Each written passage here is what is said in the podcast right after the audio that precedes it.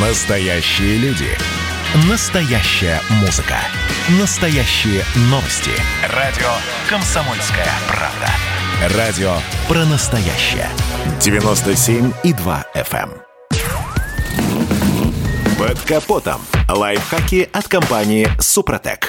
С вами Кирилл Манжула. Здравия желаю. Многие из нас уверены, что топливо, которое они заправляют в свой автомобиль, некое однородное вещество, стабильное и неизменяемое. На самом деле это не так. Чтобы в этом убедиться, достаточно вспомнить, что топливо – это на самом деле смесь из предельных, непредельных, нафтеновых и ароматических углеводородов, в которой, к тому же, растворены еще и всевозможные присадки – по сути, бензин, который мы покупаем на АЗС, самый настоящий коктейль, тщательно взболтанный и перемешанный для получения заданных характеристик. Что же случится, скажем, с молочным коктейлем, если его сразу не выпить?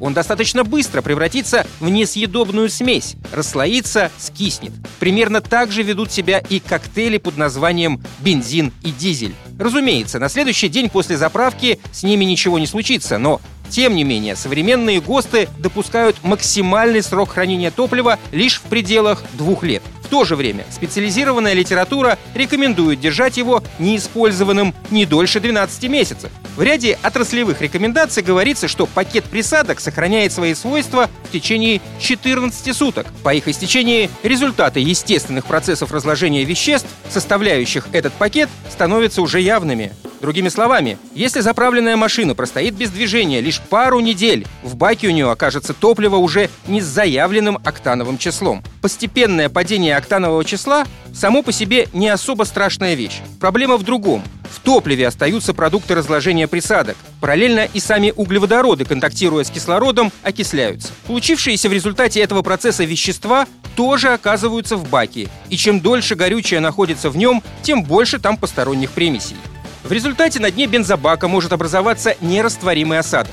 Он в состоянии вывести из строя топливный фильтр и насос. При этом растворенные в бензине или дистопливе посторонние субстанции попадут в камеру сгорания, что приведет к образованию нагара и лакоподобных отложений. Итак, чтобы не доводить до всего этого, необходимо постоянно обновлять горючее в баке. А еще пользоваться специальными составами для топливной системы. Например, разовым очистителем от компании «Супротек» и моющими присадками СГА и СДА. На этом пока все. С вами был Кирилл Манжула. Слушайте рубрику «Под капотом» и программу «Мой автомобиль» в подкастах на нашем сайте и в мобильном приложении «Радио Комсомольская правда», а в эфире с понедельника по четверг в 7 утра. И помните, мы не истина в последней инстанции, но направление указываем верное. Спонсор программы ООО «НПТК Супротек». Под капотом. Лайфхаки от компании «Супротек».